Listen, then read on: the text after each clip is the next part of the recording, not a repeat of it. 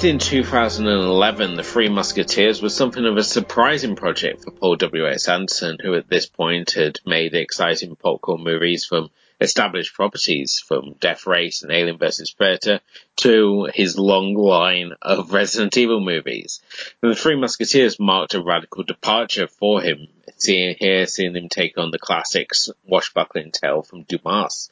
Of course, this wouldn't be the first time the property had been adapted, with the Three Musketeers probably ranking up there with the likes of both Django and Zakatobi for one of those franchises which have been adapted probably more times than people have remade the song Louie Louie. Here, though, he attempts to give an almost steampunk reworking of the title as uh, the young D'Artagnan teams up with the three legendary musketeers to take on the villainous cardinal, as well as casting his wife as the spy slash femme fatale milady.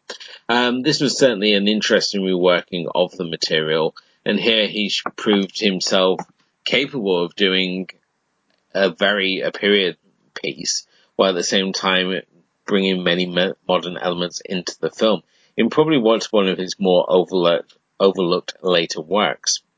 I'm Elwood. I'm Kim. And you're listening to Movies and Tea. Let's take it to the booth.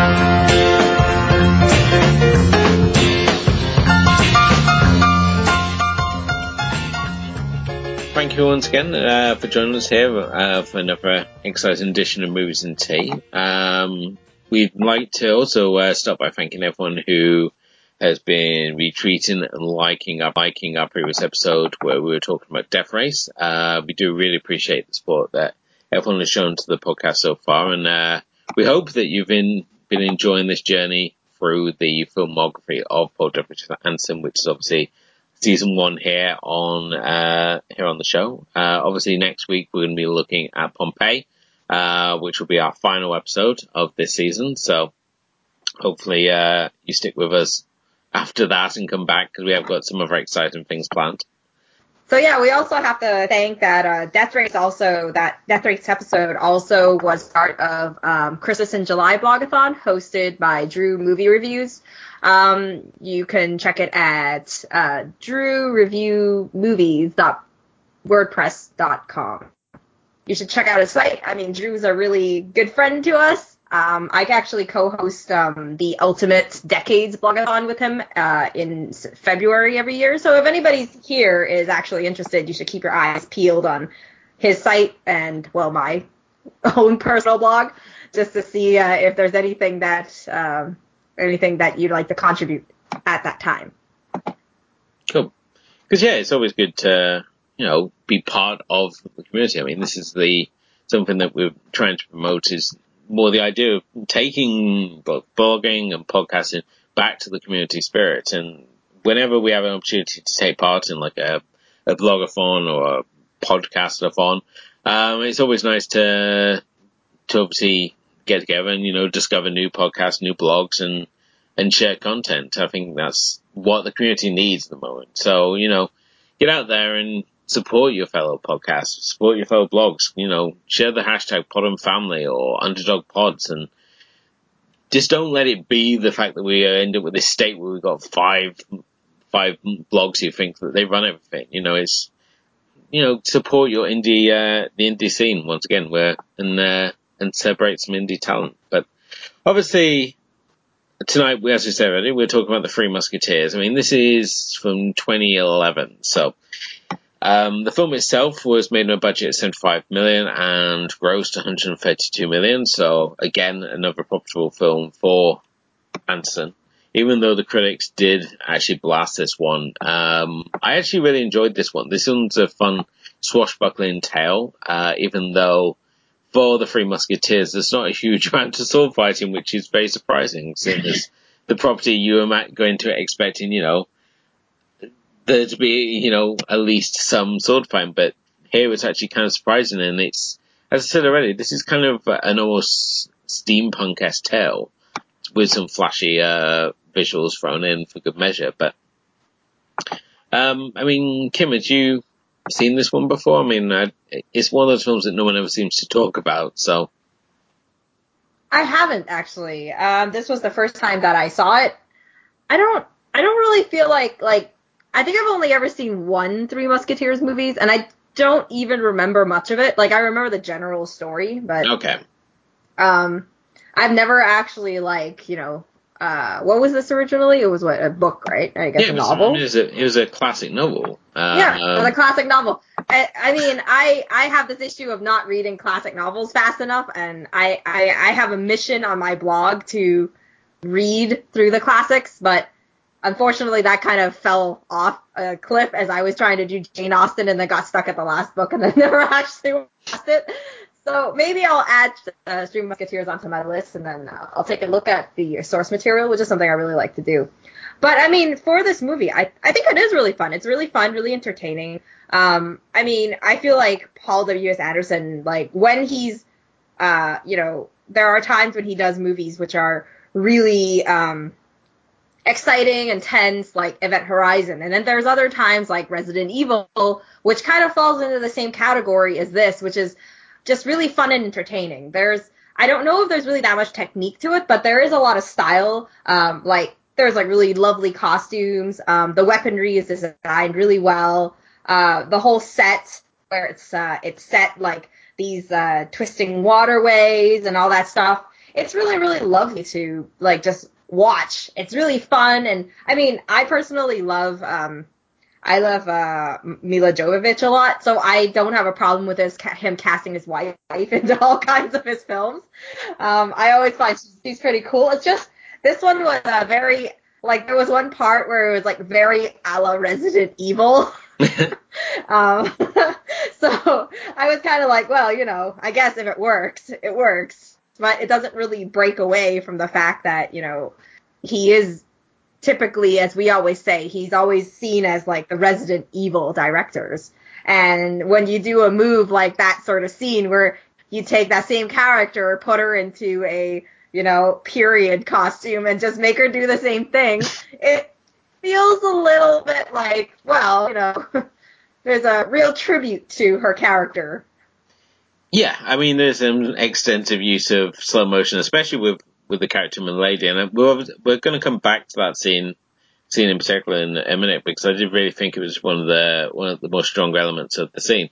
Um, obviously, if you're not familiar with with the source material, we basically have our three musketeers who are here. The they're seen more as spies for the French king, and which is uh, certainly a unique thing. And when they introduce their they're, they're, they're in all pulling off a very sort of like spy-like mission. They're there with all these sort of like top secret ye olde equipment that puts like it brings to mind like Assassin's Creed when we think of uh, some of the unique equipment that uh, works its way into those games. And here we've obviously introduced we've got like Athos who's in ye olde diving gear, and I have to say that anyone who thinks that you can like dive and swim with like swords and armor are, going to be greatly mistaken. I mean, that was one of the my my opening gripes of this film was the fact that we have someone here. I thought maybe you know it's maybe it's like a shallow river or something like that, and he's just like walking along the bottom. But no, it's actually a deep river. He's actually properly swimming in diving equipment with full swords.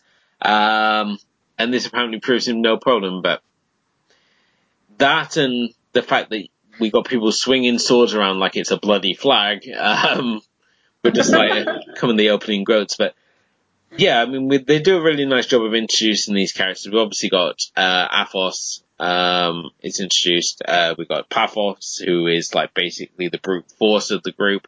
Um, his amazing, you know, amazing skill is to get, allow himself to be captured by, uh, the enemy forces, and so they basically bring them into his fortress. Um, and then we've got Aramis, who's like a, an ex-priest and soldier of fortune who, here is kind of shown surprisingly more of a ladies' man, which is really surprising because in normally the source material, Porthos is like the ladies' man. He's all about life, celebrate life, and he's all about drinking and women and moon wine and song. That's his thing. So to see Aramis here, you know, leaping off the rooftop.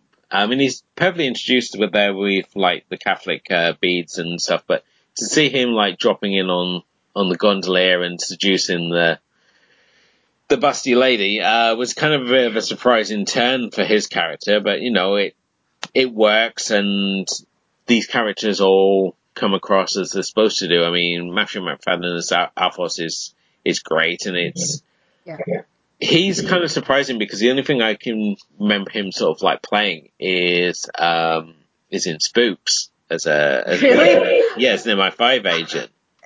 because I I actually right before we watched this one, I had rewatched Pride and Prejudice, and he was he's um he plays uh Darcy in um okay. Pride and Prejudice, and I, I that was the part that I know him from, and I love him from it. Uh, and I love him a ton. So I was really excited to see that he was in this film. I mean, he was also in um he had a supporting role, I think, in I don't know if it was supporting in uh the other one with Keira Knightley. Anna Karenina. Okay. Yeah, yeah, yeah. He had like a really different appearance for that one. I think he had like a mustache and everything, so it was really uh unrecognizable. Okay. Yeah, I mean, for myself, he's kind of like um, if you can't get Clive Owen, you get you get Matthew Macfadyen because they're essentially the same the same guy. They they're very similar, especially uh, if you give them anything particularly talky to do. Uh, it, they're very kind of interchangeable at that point. Uh, Ray Stevenson, who plays Porthos, I, every time Ray Stevenson's brought up, I can never remember who he is. He's much like Karl Urban. I can never remember who he is, even though I've seen him in things. So for myself, Ray Stevenson will always be associated with Punisher Warzone, but here he's really fun as Porthos, um, and Luke Evans, again, another actor I can never place, even though I've obviously seen him in things. Um, Fast. yeah, Fast he's in the Fast and Furious. Movies. I mean, he's, He's in Yes. a lot of stuff. Like Luke Evans is in a lot of stuff. Like so many. It's it's like I'm starting to realize that there's a lot of actors that we see, and they're in a lot of things in like little scattered supporting roles here and there, and and you just like or cameo roles and stuff, and then you never remember where they come from. But then you're watching a movie and they pop up like like maybe like 20 years down the road when they've had like 300 films then you you would be like sitting down and you'd be like, whoa, hey, this guy, you know? But they just need to have like this role that really defines them. yeah.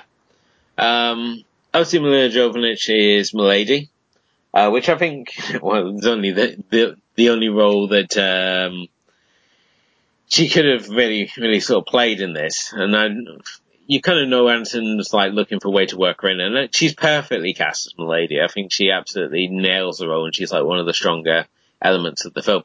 Even though her disguise is absolutely rubbish in the opening, as it's basically a masquerade mask she wears, and it's sort of like that's just a really awful disguise. But you know, I kind of like the fact that she's part of this this spy team that's going in, and she obviously double crossed them. And the thing with Milady is you're always waiting for her to screw over Athos, uh, because she's obviously his ex-wife, and the whole time she's the whole time she's sort of like this beautiful, dangerous element, and you're kind of waiting to see how she's going to screw screw Athos over because she's always her whole role in the Three Musketeers is as this sort of like double agent. She's constantly playing both sides. She's never. Uh, if she was in the Batman world, she would certainly be Selina Kyle or Catwoman. She's that sort of presence. So you never know whether to trust her or not.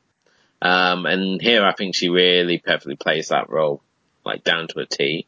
The other person of, of obviously of note would be Christoph Waltz as uh, Cardinal Richelieu. Yeah. Now, Yeah. I mean, Christoph, Christoph Waltz here perfectly is perfect for this role because here with the Cardinal, you've got someone who is obviously charming on the outside, but an absolute devious sod behind the scenes, and I think that's absolutely perfect. And previously, when you've had the Cardinal play, they always tend to like cast him as someone like the obvious villainous role. Like they've had like Christopher Lee play him in like the Oliver Reed version, um, in the really underrated um, Charlie Sheen version. He's played by um, and Tim Curry played him in the really underrated um, Charlie Sheen version. So it's always had these really obvious sort of villainous uh, actors playing the role. So it's kind of nice when you got someone like Christoph Waltz who can play this charming side, and it becomes a little more believable the fact that you got the Cardinal who's essentially using the inexperienceness of the King. So King Louis at this point here play here played by a really awful, awful Freddie Fox. Oh my god. goodness. He was It's- he was cringy. We we kept making fun of his making fun of his costumes and what color his costumes are going to be next. yeah. That was his main purpose. His main purpose was being useless and making me laugh at like what ugly costume he was going to color he was going to come up with next. And Juno Temple looking really young here. She looks like a child actor here, um, as Queen Anne. I think the only person worse than Freddie Fox in this movie is James Corden, who plays Planchette, who's basically the, uh, the, the, the bitch of the, uh, Musketeers. He's their manservant, but normally he's, he, feels like he's got more of a role, but here he's just, the only role he serves is just to be bullied by the Musketeers at any given opportunity, so, uh, I, has has James Corden ever really been like I know he's a great talk show host, Yeah. but I don't really know like I always see him in these like little roles. Like I mean even in um, Ocean's 8, he was only like he only came in as like kind of like a little cameo role at the at like the second half. well, so it, it's kind of like, you know, he always gets played, yeah. which is uh, Well, he plays, uh, he's the voice of Peter Rabbit, which many people have actually said is the worst thing about Peter Rabbit, so. Um, and then finally we've obviously got Orlando Bloom as Duke of Buckingham, um, which Orlando Bloom actually went on record. He was like constantly saying how much he really enjoyed the villainous role, and here he really camps it up. Um, Mm. and someone I forgot to mention as well is Mads Mikkelsen as, uh, Rochefort, who is just outstanding in this film. And Mhm. yeah, I mean, as I said, we've obviously got D'Artagnan here, who's played by Logan Lerman, who is as forgettable as the actor himself. Um, yeah, Doug himself, I mean, he's, he's, you know, he's this hot head, he's got, got grand ideas of becoming a musketeer. Unfortunately, by the time he gets to Paris, the musketeers are no more because the cardinal has retired them all. So our trio of musketeers, he manages to, through a number of bizarre occurrences, manages to find himself in a duel with all three because somehow he ma- he manages to piss off three people in the short time he's in Paris, and they happen to be all three of them happen to be the musketeers. Um, and then he ske- and then he had to schedule the duels one hour after the next for each one.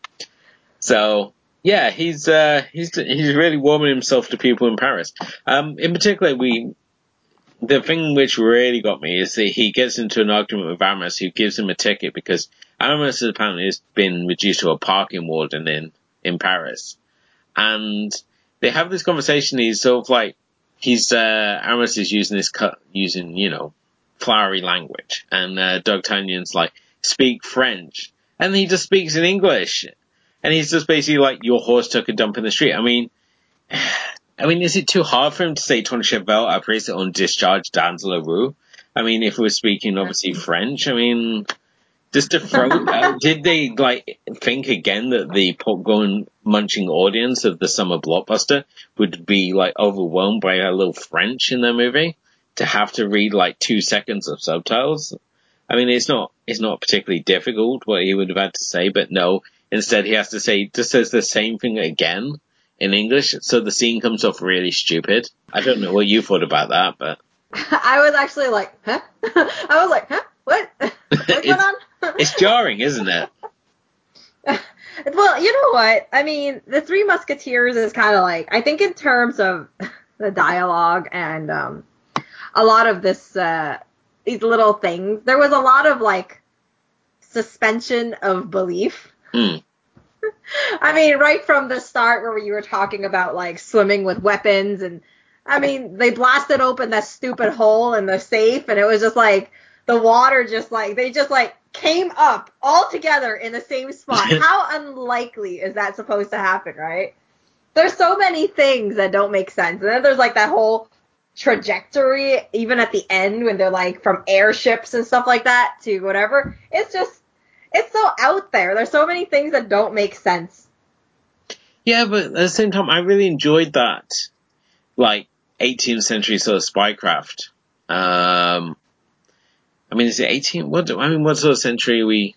I mean, I mean, I'm I'm not I'm not like I'm not saying I didn't enjoy the movie because it, I mean I watched tons of things that suspend belief. I mean, I love Fast and the Furious, and that is yeah. like the like the newer movies are absolute suspension of belief. And then you got like other things like, you know, I like Sharknado, which is kind of like a huge suspension of this of belief because it's just impossible something would happen.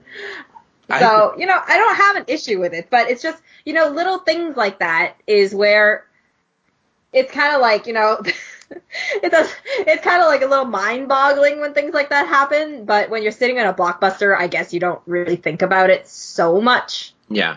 I mean, for myself, I really enjoyed the, the elements where they're obviously trying to find a way to do modern technology within this period. So, as you said, like when we got the airship and it's just like stacked with guns and flamethrowers, and I thought that was was like so cool, especially when we got the scene where uh, Buckingham's tower is basically being attacked by this by his own airship. Um, and you got the musketeers are basically unleashing hell on it, him with this uh, this barrage of weapons that they have on this uh, this airship. I thought that was a really really cool scene. Um, certainly the opening as well when they're basically they're breaking into the vault um, there's a lot of really nice trademarks there, especially for Anderson. The fact that we got a lot of um, a lot of the lot of the idea of those endless corridor shots, um, mm.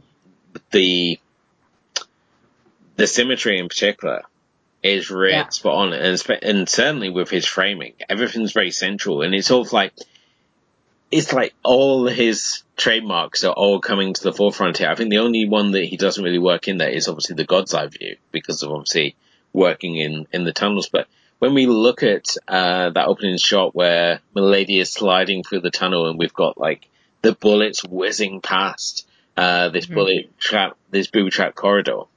Um, just how he's obviously setting up the scene, like the framing of the shot and seeing those trademarks like being used to their maximum potential here was just absolutely great uh, to see. Um, and then, as I said, I mean, it, the film itself I really enjoy, and I, I, I, as I'm saying, I really enjoy the fact that he's working in sort of modern technology and giving it an old timey twist. Um, in particular, the standout scene where we've got Milady breaking into the vault, and she's timing her attacks against these these guards um, against the noise being made by the guards that are marching in the in the courtyard. So she knows that she can only kill people when they're at the farthest end of the corridor. And it gets to the last guy, and it's like she's got a pistol, he's got a sword, and he's sort of like, if you fire your shot, then they're gonna hear. And she's and she's times it so that it goes off with the bong of the clock. And it's just the whole sequence is just so fun to watch. And yeah when you see her like strip off her gown and she's got like um the rappel equipment and and stuff, and initially it looks like oh this is just like Anson trying to work in a bit of sexiness into the movie, but it makes sense because she's not gonna go and do spy Um, in a big fluffy gown, yeah, yeah. in a big fluffy dress, it's not going to make sense to try and do spy stuff. Can't scale a wall in that. Come on.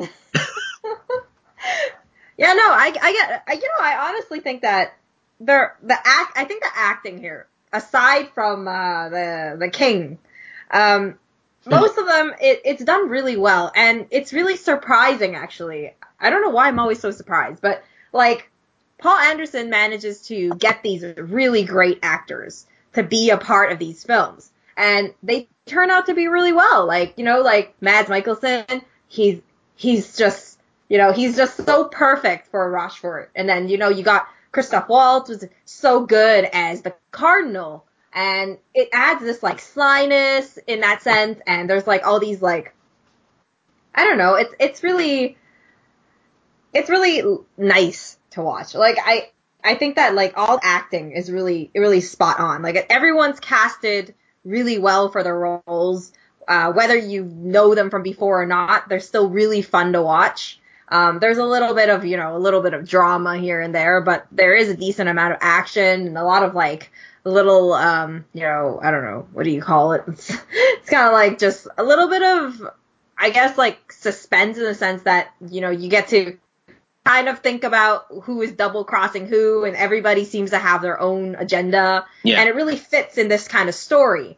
Um, but I mean, going back to, you know, talking about like his signature shots, one of the things that, other than that, you know, you, you were talking about the corridors and the symmetry, um, when you were saying the God's Eye view, obviously that scene didn't have it, but I really loved the God's Eye view when he uses, um, as they're coming in from like, uh, a ship and they have these great plan and you have this thing just just going around um the the cap the castle or whatever you call it yeah.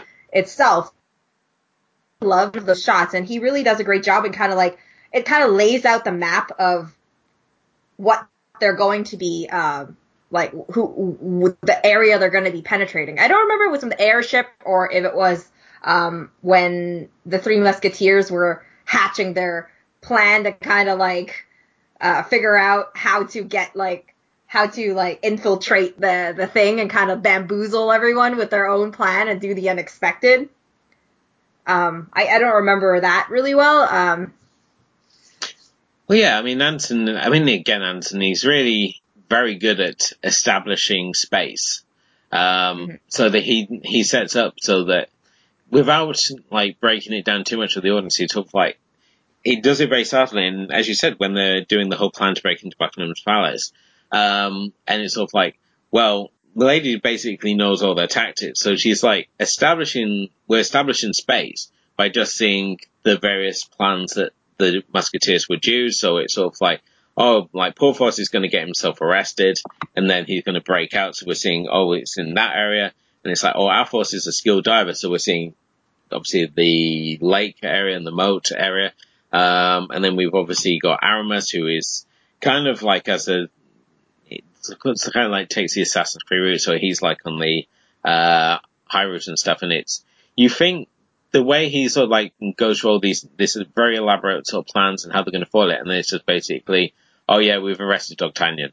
Um, and you think, oh, well that plan didn't work, and then suddenly it's sort of like, their actual plan is revealed, and it's just so, absolutely, it's so perfect as how it all comes together and you get this idea of like that you know all the layout of, of this area and it's not just sort of like, oh, this is just one area that we're sort of focused on. You have, you know each area and what is obviously available to the characters. Same way with the palace, we see bits of the palace, but we're able to, in our mind, to put it all together and say, oh, well, this area belongs here and that area is there. And, um, it, it really has a nice flow to it, um, how he introduces each area and obviously the potential uh, for him. I think the only one that doesn't really live up to his potential, and he seems to be building up to more, is the initial duel where it seems that D'Artagnan is going to fight these three musketeers. He's showing all these different elements, and you think, oh well, he could like swing off that rope, he could run up that uh, alleyway, and it just feels very contained, and he doesn't sort of use half the tricks that you would expect him to use within this sequence. So that was the only disappointment I found, really. I'm not. I don't feel like I like this movie as much as you did. I like I still think it was really entertaining, mm. but I probably wouldn't go back and watch it a second time unless like it was on TV or something. Oh yeah. But I don't have TV, so that's a problem. um, so uh, no, but the, you know, um, you know, actually, like I I don't know what else to say right now because, but uh, one of those things that I found really funny about Mads Mikkelsen's character, and I don't know why, I don't know if it was done deliberately or not, is the fact that maybe you can help me. Okay. Like fix this mystery that I have. Yeah. Is um, Mads Mikkelsen is known to be the best swordsman, right? That was his character. He was supposed to be the best swordsman. Yeah. And then during the whole length of the film, until the final part, he's using guns the entire time. And I was like, and I was just like looking at this character. I was like, I'm not saying he's not like he's not a great actor in his role. I think he did a really fantastic role in like putting in like that kind of like really um I don't know. He just has this. He just I don't even know how to describe Mads Mikkelsen. He's so unique as an actor that um I, I just really love him in this role. And it's just like, I just don't understand, like, what is the purpose of the fact that they gave him that role where he's using guns to fight most of these battles? These, like, little things that they have each other. Like, even when, in, in the first shot, when he's, like, threatening D'Artagnan, he's, he uses a gun to kind of, like, stop him from his, like, stupidity. Yeah. Um, yeah. And then I, in the final one, they, he finally, like, uses a sword to be in that final fight. Okay. I mean, I'm really glad you brought it up um, because, I, I, mean, yes, I mean, this is one of the problems of the film is the fact there isn't enough sword play for a swashbuckling epic that, like the Three Musketeers. Um, in particular, Porthos is basically clubs people. Uh, when he's he in the book, I mean, he's a fearsome swordsman. They're all capable swordsmen. Um, so yeah. what he's basically clubbing people and yes, I know he's a brute, but at the same time, he still uses a sword. Um, as for uh, Mads Mikkelsen's character, I mean, obviously, the problem is with Mads Mikkelsen, we're probably that used to seeing him playing like villainous roles, like uh, in like Casino Royale or his long stint playing Hannibal Lecter. So that whenever we see him like do a comedy or something a little lighter, we've still got these ideas in our mind of who he is. Um, even recently, I mean, he did a beer commercial for, I think it was like Heineken, and he's just riding his bicycle through like Dusseldorf, and it's sort of like talking about this beer, and it's still very creepy because it's Mads Mikkelsen. Uh, we have this very creepy element to him, but yeah, um, I feel it's very underused as because obviously he is the master swordsman. Um, as for the actual scene with D'Artagnan, that is actually very true to historical form, um, because while in like swashbuckling epics we see them have these huge long sword fights, uh, in the actual period, you would obviously try and end the fight as quickly as possible. So it's not uncommon to give your opponent a quick kick in the crotch um, if it gives you the opportunity. So for him to just basically shoot him because he sees him, D'Artagnan, yeah. as being beneath him, so he's not going to sully his blade, uh, as he sure, points sure. out. So it makes more sense if he because he knows he's got the upper hand. He might as well just shoot him because he's going to mm-hmm. avoid getting in potential of a sword fight where he could potentially come off uh, the embarrass himself in case like D'Artagnan got a lucky strike and ruined his legacy. But yeah, I mean, he was very underused to the extent, yeah. I mean, just generally swordplay is very underused in this film and it was more where they could use like guns and explosives and, uh, things like that. They were more sort of commonly used and I thought that was kind of a, a missed opportunity, especially, as I said, looking at the source material. Um, and, but then again, when I see things like D'Artagnan when he pulled, gets into that uh, duel with the Queen's Guard and he's there waving his sword around. And it's sort of like, oh god, it's like that's the best way to lose your ears if you're waving your sword around like that. I mean, the fact is that it's the the rapier, the sword that he's supposed to be using is designed for stabbing, not slashing. Because it's about you only using the the sword itself. It's not traditionally um, sharp on the sides. It's a point, so it's more about uh, stabbing. So it's about deflecting your opponent's blade so you can stab them through. Whereas he seems to be like treating it like he's holding a bloody broadsword. Um, especially the way he swings it round. It's sort of like, it's not a flag. it's a fucking sword. and he's supposed to, I mean, this is the thing. His father, who we're introduced to, um, played here by Dexter Fletcher in an interesting cameo, is like, I have nothing left to teach you. And it's like, clearly you do have something left to teach him. Um, called one, number one, how to hold a bloody sword. I mean, I don't know. Maybe they got lesser standards in the country or, or something, or his father just wanted him off the farm or what. I don't know, but.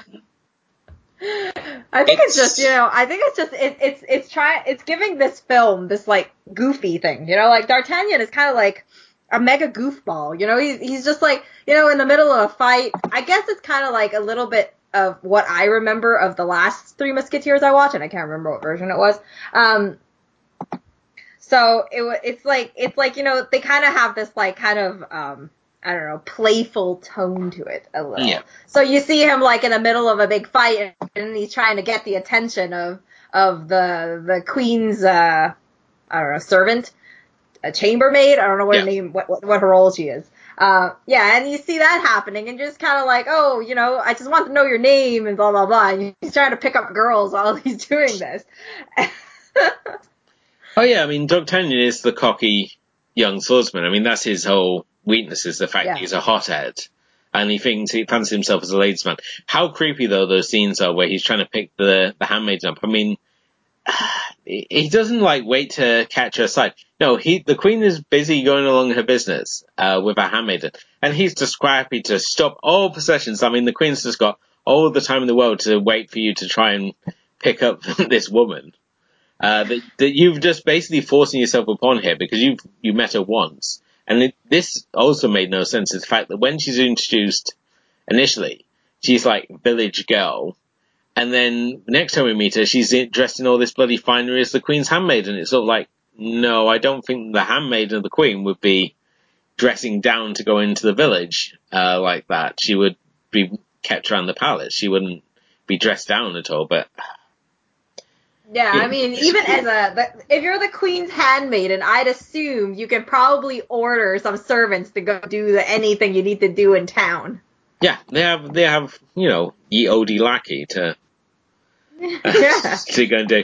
Um, yeah, I mean, but the actual, the actual musketeers themselves, I mean, they're up there with my favorite representations of it, and, um, I mean, I don't, yeah, I'm. I was very happy with with the casting of this film and and and many elements. As I said, it just needed more swordplay. I think that's the only thing that is really missing for me. It's it, it's an enjoyable sort of rom, but it's something that you would you would catch if it was on TV. It's not something you would think, oh, I'm going to sit down and watch Three Musketeers. Uh, yeah, and if, exactly. And if you do, you want you want to watch like one of the other ones. You want to watch like the Oliver Reed or the uh, Charlie Sheen version, or if you want to like watch one like a, a, bit of a different tone. You watch like uh, the Man in the Iron Mask um, from 1998, which has them like as old man musketeers. Ah, that's the one I saw, Man in the Iron Mask. Um, it was with Leonardo DiCaprio, right? Yeah, and he also has Joe Depardieu as Porthos, which is the best performance ever of that role. Men, because at this point in in life, Porthos is um, not only loves life, women women, wine and song, but he's also a suicidal drunk as well. So he constantly ends up with these, they have to deal with him constantly trying to kill himself and the fact that, um, it's so common now that Aramis is predicting when he's going to do it. So he knows he's going to go and try and hang himself in the barn. So he goes and saws through the beam and causes the whole barn to collapse. Because as he puts it, he said, I'm a genius, not an architect. But yeah, if you get a chance, definitely watch uh, the 1998 version of uh, Man the Iron Mask. It's really, really cool got Jeremy Irons, John Malkovich, Joe Depardieu. Oh yeah, I remember it had a great cast. Um, it was it was really good. I really liked it. I mean, I was in the phase that I was in love with Leonardo DiCaprio. Yeah, um, I mean, this was after when... you know it's like the post Titanic phase where he went through a slur of films. It was. It was a difficult period because I mean, he was he was interested as a hot young talent. I mean, doing Basketball Diaries and um, this boy's life, and then he goes off and does like the Titanic era. So you got Titanic, The Beach, and Man in the Iron Mask, and then I, I mean, for myself, I think it's Scorsese who's best responsible for for saving DiCaprio's career. Because I mean, he brings him on to do things like The Departed and Shutter Island and The Wolf of Wall Street, and essentially that's what DiCaprio always needed was just a proper director. And I think in many ways he's become their working relationship has become what he has with uh, De Niro in many ways. They just work very well together. So it's always exciting if you've got a DiCaprio Scorsese project. Same way as if you've got a Scorsese De Niro project or a Chow Yun Fat John Woo or Luc Besson mm. and um, Jean Reno project. So yeah, yeah, I mean, a lot of a lot of directors pair themselves up with um with certain actors, particularly more. So, oh yeah, um, yeah, they, they have like a better chemistry. They probably have similar um things. They they are they they I guess they know each other's limits well and how to like how far they're willing to push to be different.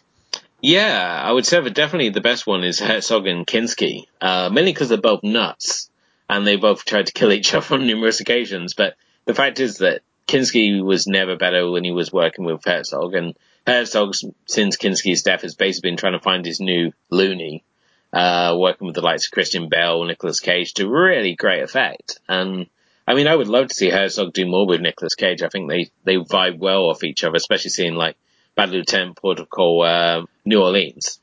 Um, I think I would love to see more films like that from them. But, um, obviously back to Three Musketeers though. I mean, I feel this is very underrated. I think this isn't a bad film on the Anderson filmography. I think it's, it's somewhere in that middle ground. Um, it's not as good as like, you know, the high points, like we said already, like Event Horizon, Mortal Kombat, but at the same time, it's not right there at the bottom when we like like things like Resident Evil 4 and, you know, Pompeii. Which we haven't talked about yet, so. you, you can but, tell but we, how well we're looking for. Pompeii, so we'll uh, we'll we'll we'll have we'll, the second viewing might be interesting to say the least. So, what would you recommend as uh, further viewing? I think we, we pretty much throughout this review gone over my further viewing for this. As I said, I would just watch the Oliver Reed uh, Three Musketeers or the Charlie Sheen Musketeers, and, uh, and Iron Mask. Yeah, Man in the Iron Mask. I think that would be those those three. I think. I mean, they, the Oliver Reed version had a, a passable sequel, uh, the Four Musketeers, but um, yeah, I think certainly any of those three, I don't think you can go too wrong. I mean, they capture the spirit of what the Musketeers are. I mean, you can obviously, there are, as we mentioned already, there's numerous versions of, of the Three Musketeers adaptations. I mean, right back to sort of like turn of the century, uh, sort of filmmaking. You've got films from like 1913 of the Three Musketeers there. If you want to go like real deep cuts into this, there's like Mexican versions of the Three Musketeers or you've got Disney versions of Three Musketeers. Yeah. So exactly. It's a story which adapts itself well. Um, as clearly seen by the amount of times it's been remade. Um, but I would say for myself, those are so personally my three favorite sort of uh, incarnations of, of this story. But what about yourself? Yeah, I mean, yeah, no, I mean, uh, you're, you're definitely like I think those are are really good choices. I, I didn't, um, I actually didn't really have much prepared, but I was thinking about it. and I was like, you know, if you think about something like this, like something kind of goofy and fun and kind of like a lot of sword play. I would say like uh, Pirates of the Caribbean is a really good one. Um, Curse of the Black Pearl is what I would start with, obviously. Um, I mean, uh, other movies that I haven't seen in a million years that I could think of is maybe like Mask of Zorro or something yeah. like that, like something with a lot of swordplay. Uh, that that's definitely up there where it, it could be like I think these two are, are good additions to it. Yeah, definitely. If, you know, if you're not looking for Three Musketeers, you know, you want something like outside of Three Musketeers, but you want to pair it with this Three Musketeers. Yeah, if you want to watch Three Musketeers with some swordplay, then uh, then I'll say the, the, the way to go. But no, I mean, Antonio Banderas' uh, Zorro, especially the first one, is definitely a really good a good modern swordplay flick. Um, it's just a shame they never really did more with that franchise. I think the first film had such potential and then they waited a long time to the sequel and it just never really, really hit, hit home really. So, but no. Um, but no, that brings us to the end of another edition of Movies and Tea. I'd like to thank everyone, of course, for listening. If you haven't done already, please do hit the like and subscribe button, whether you're listening to us on Podomatic or iTunes or wherever you happen to be listening to the show. Um, it all certainly helps. Um, also, you can follow us on both Facebook and Instagram, as well as Twitter. Um, let us know what you think of the show. Uh, let us know what you think of the W.S. Anderson uh, filmography. We really appreciate to uh, hear your thoughts on uh, on these films and uh, let us know your your personal favourites. Um, but we will, of course, be back. Uh...